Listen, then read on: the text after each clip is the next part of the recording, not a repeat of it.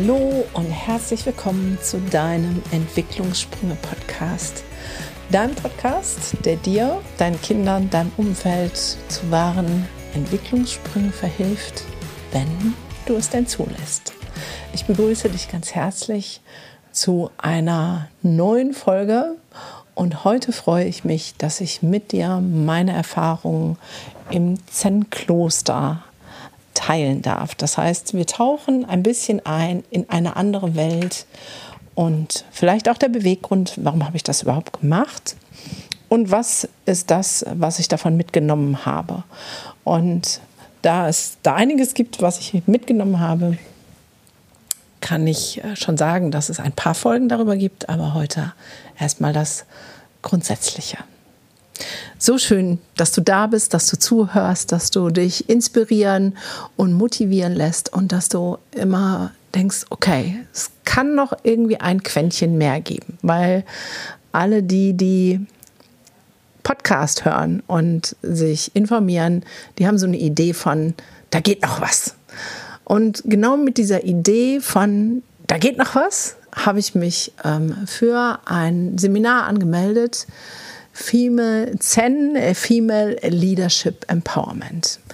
Letztes Jahr im Oktober habe ich ein anderes Buch gelesen, ganz unspirituell, der Unternehmercoach. Und da ist mir so bewusst geworden, ich ähm, bin von der Psychotherapeutin gewechselt zur Unternehmerin, führe ähm, drei Unternehmen und zwei Vereine.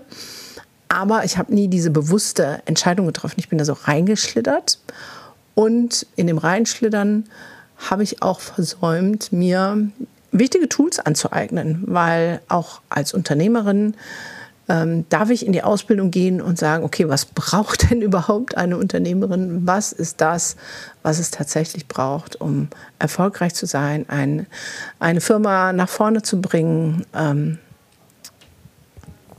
und ja, eben nicht nur zu sagen, ah, ich habe total die netten Kolleginnen und ähm, das ist meine Vision und ich liebe das, was ich tue. Das ist alles so, aber es braucht halt ein bisschen mehr. Ich habe verschiedene Ausbildungen gemacht und die haben mir immer sehr gedient und da habe ich die Entscheidung getroffen, okay, ich will alles lernen, was es braucht, um eine gute Unternehmerin zu sein. Deswegen habe ich mich angemeldet zu einem Mentoring-Programm und ähm, deswegen ist auch die Tür zur Spiritualität nochmal für mich aufgegangen, weil bei dem Unternehmercoach, wenn man da ins Mentoring geht, da ist es Pflicht, dass man jeden Tag meditiert.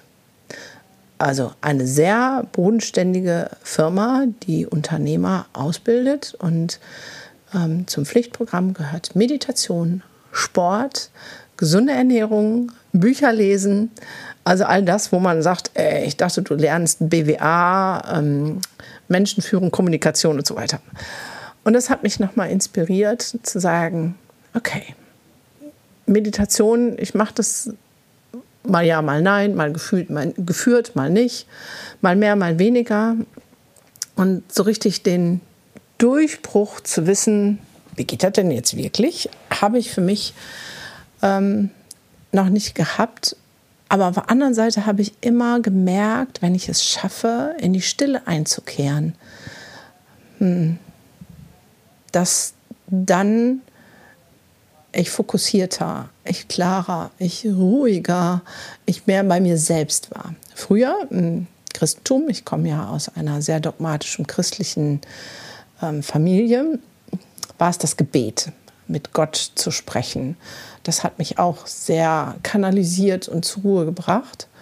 Und als ich mich von dem Christentum abgewandt habe, war da ähm, lange eine große Leere und die füllt sich gerade wieder ähm, schon länger mit einem größeren Verständnis von dem, wer wir sind. Da gab es die letzte Podcast-Folge drüber. Und das ist ja etwas, was, was mit Haltung zu tun hat, was mich begleitet in meinem Alltag. Und ich hatte so das Bedürfnis zu sagen, ich brauche ein Tool. So, wie kam ich jetzt gerade auf das Tool? Hm, eine Freundin sagte, Mama, Gunda, ich war im Zen-Kloster, ähm, wir haben viel meditiert, das war anstrengend, aber auch irgendwie gut. Mein Kopf ist zur Ruhe gekommen. Hier hast du einen Link, das ist doch bestimmt gut für dich. Und ich bin da immer sehr spontan, wenn sich sowas auftut und ich denke, so ein Bauchgefühl sich breit macht, dass ich sage, ach, okay, ja, gut, yes, we do this. Und das war dann spannend, weil war im Allgäu, also musste ich auch noch ein bisschen weiter fahren. Und ich hatte ungelogen null Plan, was mich dort erwartet. Ich dachte aber, Female Leadership, also weibliche Führungskraft, ähm, das ist das, was ich jetzt brauche. Also bin ich angereist und es war ähm, nice. Es war ein altes Hotel, was umgebaut ist, machte erstmal gar nicht so einen klösterlichen Eindruck. Ähm, wir haben eine Kennenlernrunde gemacht, ähm, interaktiv mit Collage und ich denke, oh ja, das ist gut, das kennst du alles. Und dann konnte ich mich gut einlassen, ähm, von drei wundervollen Frauen geleitet. Und ähm, ja, dann kam das erste Zen C nennt sich das. Aber bevor ich vom Zen C berichte, vielleicht erstmal, wofür steht Zen? Was heißt Zen? Was bedeutet das? Zen sagt aus der Weg, Zen ist der Weg zum Wesentlichen. Also nicht das Ziel, sondern es geht um den Weg und um die Essenz, um das Wesentliche. Und ähm, im Zen C ist der Gedanke, sich dem Wesentlichen zu nähern, indem man ähm, sitzt.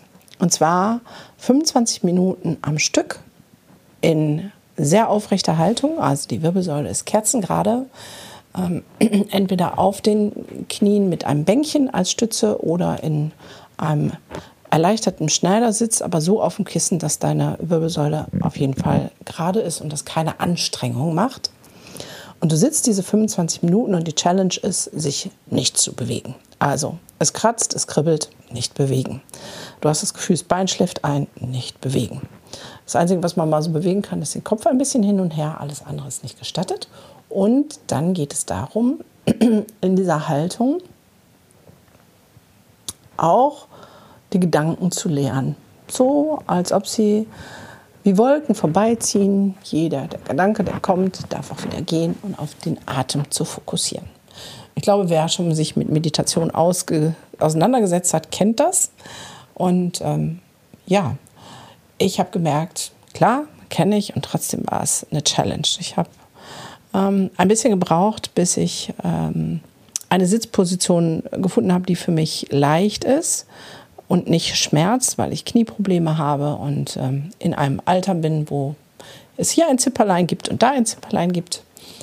Und als ich die dann gefunden habe, ähm, es war nicht bei den ersten 25 Minuten, auch nicht bei den zweiten 25 Minuten, kam dieser Punkt, wo es immer stiller wurde. Und ich habe eine Kraft in mir gespürt, ähm, die in mir wohnt. Und das war sehr, sehr spannend wahrzunehmen. Und deswegen werde ich auch diese Kraft, ähm, im Zen wird die Hara genannt, darauf werde ich eine nächste Podcast-Folge machen. Heute geht es erstmal noch um diesen Erfahrungswert. Und es war sehr spannend, Frauen zu sehen, die fest im Business stehen und Zen leben und transportieren und sagen, ja, es gibt so ein Sprichwort von, ähm, ich meditiere jeden Tag 25 Minuten. Oh, heute kommt ganz viel auf mich zu und es wird ganz ähm, anstrengend und es ist durcheinander. Okay, dann meditiere ich heute 50 Minuten. Und was ich spüren, erfahren konnte, das, das stimmt. Ich hatte schon immer so eine Idee davon, aber dieses zur Ruhe zu kommen und in einer Kraft zu sein und etwas zu tun, viel fokussierter, viel klarer, das hat so einen krassen Impact. Also von dem Tagesablauf, ähm, um 5 Uhr morgens war es freiwillig. Ich bin zwei Morgen, da habe ich es geschafft freiwillig aufgestanden, um 5 Uhr morgens, zweimal 25 Minuten. Dann gab es eine Teezeremonie, die hat so ungefähr 10, 15 Minuten gedauert. Dann waren wieder 25 Minuten Meditation. Dann gab es eine Gehmeditation, schnelles Gehen, also 15 Minuten. Und dann gab es wieder zwei Einheiten von 25 Minuten Meditation. Frühstück, Pause, ähm, Input für den Geist, ähm, Meditation. Mittagessen, Pause, Input, Sport, Meditation. Abendessen, Meditation. Ähm, und äh, wenn ich jetzt überlege, dass ich ungefähr fünf Stunden am Tag auf diesem Meditationskissen gehockt habe, morgens um fünf Uhr aufgestanden bin und trotzdem nicht vor elf in den Schlaf gefunden habe, war ich erstaunlich fit. Und das hat, fand ich schon mal sehr bewegend. Klar, war kein Alltag. Hier merke ich, das ist schon ein bisschen anders. Aber es hat mich sehr, sehr erstaunt und ähm, positiv ähm, stimmen lassen. Und zwischendurch gab es Achtsamkeitsübungen und auch Sport, zu sagen, wir trainieren Geist, Seele und Körper als Dreiklang. Das hat mich sehr fasziniert. Ähm, was nehme ich jetzt mit von diesen vier Tagen? Erstmal am Ende war es körperlich anstrengend. Meine Knochen taten mir alle weh. Mein Knie hat laut geschrien, hat gesagt, das lässt dir jetzt besser. Und nichtsdestotrotz habe ich ähm, das mitgenommen und ähm, habe jetzt die letzten Tage, seitdem ich zurück bin, jeden Morgen eine halbe Stunde, 25 Minuten auf diesem Kissen gesessen und bin in die Stille gekommen. Heute Morgen war es so, dass ich um 5 Uhr aufgewacht bin, nicht weil ich wollte. Und ich dachte, oh Gunnar, dreh dich um und schlaf einfach weiter. Aber in meinem Kopf ging Alarm an. Das läuft gerade nicht in der Firma und das hast du nicht gecheckt und ähm, da musst du noch hingucken und ding, ding, ding, ding, ding, ding, ding, ding, ding, ding. Ich weiß nicht, ob du sowas kennst. Und ich dachte, okay, schlafen geht nicht. Und dann habe ich mich auf mein Meditationskissen gesetzt und all das, was da angeballert kam, wie ein Maschinengewehr, ähm, in Wolken transformiert und sie vorüberziehen lassen und habe eine tiefe Ruhe in mir gespürt. Und dann tatsächlich angefangen, die Dinge abzuarbeiten morgens und war wunderbar effektiv. Und gestern war es zum Beispiel so, dass ich gegen Mittag so ein richtiges Tief hatte und ähm, eigentlich Kreativmodus angesagt war für Reels und für Konzeptionen und mein Brain war einfach nur dead. Und wir haben ja in der Firma so einen Snuselraum. Dann habe ich mich da hingesetzt und habe zehn Minuten ähm, auf dem Kissen gesessen und Stille in meinem Kopf einziehen lassen und ähm, dann noch in Ruhe einen Tee getrunken und danach kam die Kreativität. Also, was nimmst du davon mit? Ich weiß es nicht so genau. Ich hoffe, ein bisschen Inspiration, etwas Neues auszuprobieren. Ähm, ein bisschen nicht verhaftet zu sein in einer Denkstruktur oder einer Religion. Meine Mutter war natürlich schwer besorgt und ähm, hat mir das auch kundgetan, dass sie Sorge hat, dass ich natürlich jetzt vom Weg abkomme, weil ich mich auch fernöstlichen Religionen zuwende. Und für mich ist die Challenge in all dem, was ich ausprobiere, ähm, immer die Mitte in mir zu finden. Also was ist das, was mich trägt, was mich hält? Was ist das, was mit mir in Resonanz geht? Was ist das, was mir Freude bereitet und ähm, ja, mir Energie schenkt? Und für mich ist es nicht die eine Religion, es ist auch nicht die eine Traumamethode, es ist nicht die eine Zielgruppe, wo ich immer nachgefragt werde, es ist nicht das eine, sondern ich betrachte ähm, das Leben und alles, was mir gibt, wie ähm, in der Geschichte von dem Kaiser, der seinen fünf blinden Untertanen ähm, sagte, geht los und bringt mir Erkenntnis darüber, was ist ein Elefant. Und sie kamen zurück und die sind ja alle blind und der erste hat ähm, einen Fuß inspiziert und er sagte, ein Elefant ist wie eine Säule. Und der zweite sagte, nein, das stimmt nicht, der Elefant ist wie ein Besen. Der hatte den Schwanz. Und der nächste sagte, nein, das ist auch nicht richtig. Ein Elefant ist wie ein Rüssel. Und ähm, der kann auch Wasser spritzen, also wie ein Schlauch.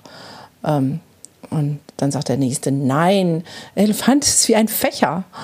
Der hatte das Ohr. Und dann sagte der fünfte, nein, Elefant ist wie ein großes Boot, der hatte den Rumpf.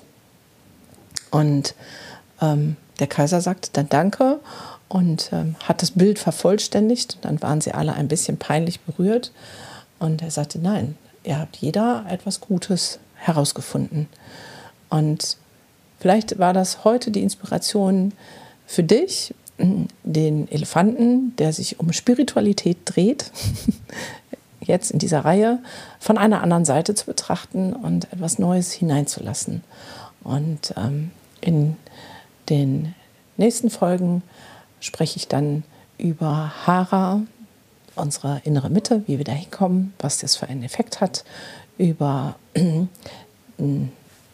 die äh, in, über Ikigai, das ist der Lebenssinn, so wie man den rausfindet, nach Zen-Methode und viele andere und hoffe, dass du dir einfach dieses Stück vom Elefanten einmal anguckst und hineinspürst, was ist meins, womit kann ich was anfangen, was dient mir in meinem Alltag, weil in meiner Sicht, die jetzt ein bisschen gewachsen ist über 54 Jahre, mit vielen Erfahrungen verbunden ist, gibt es nicht die eine reine, absolute Wahrheit, sondern immer nur deine.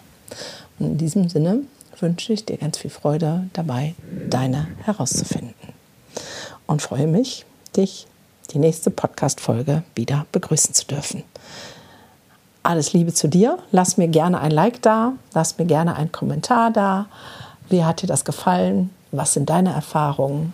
Vielleicht hast du mit einer ganz anderen Richtung Erfahrungen gemacht. Ähm, lass uns in den Austausch kommen. Das würde mich sehr freuen. Also, bis dahin. Tschüss.